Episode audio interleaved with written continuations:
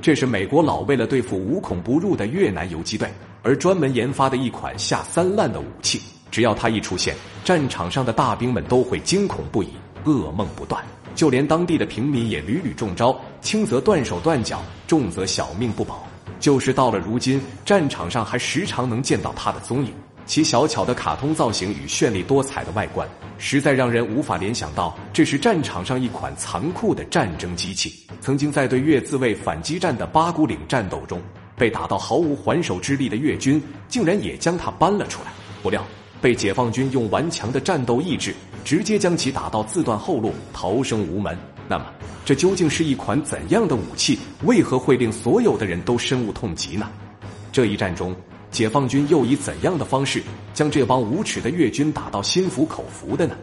今天就让我们一起去八股岭上看看解放军的勇士们是如何战胜这款臭名昭著的蝴蝶雷吧。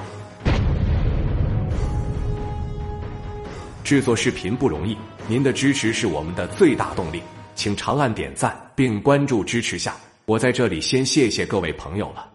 前面我们讲到四十一军幺二三师的三六八团。再次以两个营的兵力，以破竹之势，同时向八股岭发起进攻。由于之前打过一次，所以这次可以说是轻车熟路，仅用了两个多小时就拿下了前沿的大部分阵地。而主峰十三号高地上的越军还在做鱼死网破的反击。他们除了组织败逃过来的士兵加强火力外，同时还向高地周边抛洒了大量的片状物品。这就是臭名昭著的蝴蝶雷，其学名叫 Blue 四三级数地雷。它是越南战争期间美军为了设置阻隔带，用于阻断越军的交通运输而专门研发的一款地雷。它不仅体积小、成本低，还有一个更大的优势就是部署效率高。当它解除保险后，四分钟左右才进入待发状态，所以它可以由飞机大面积快速撒布，加上其压力触发引信十分灵敏，只要打开保险就无法解除。同时，它的装药量也不多，仅有二十克。就是踩到后大概率不伤性。刚开始，他们还打着人道主义的幌子到处撒布，但只要一中招，就会让人失去腿脚。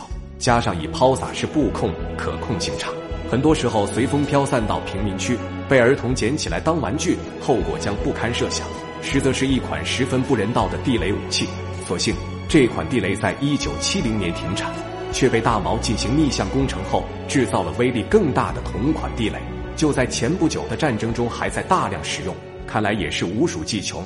当时解放军的战士们并不知道他们撒的是什么。战斗打响后，他们还在向山头发起无谓的冲锋，可刚到阵地前，战士们就相继踩上了地雷，一时间到处都是雷爆声，战士们纷纷中弹倒地。碰到这种突然而来的情况，一般的部队都会停止进攻，施救伤员，从而给了对手反击的机会。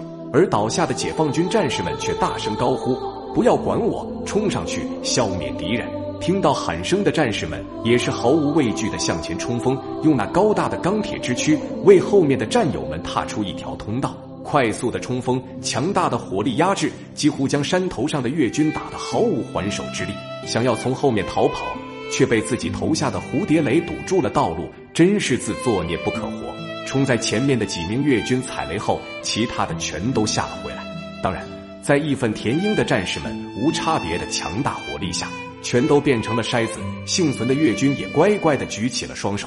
以致战后一名越南俘虏说：“他与美法军队交战几十年，从来都没见过如此勇猛的军队，一战彻底将他打服。”战士们仅用了四个小时就拿下了八股岭，三六八团再次打出威名。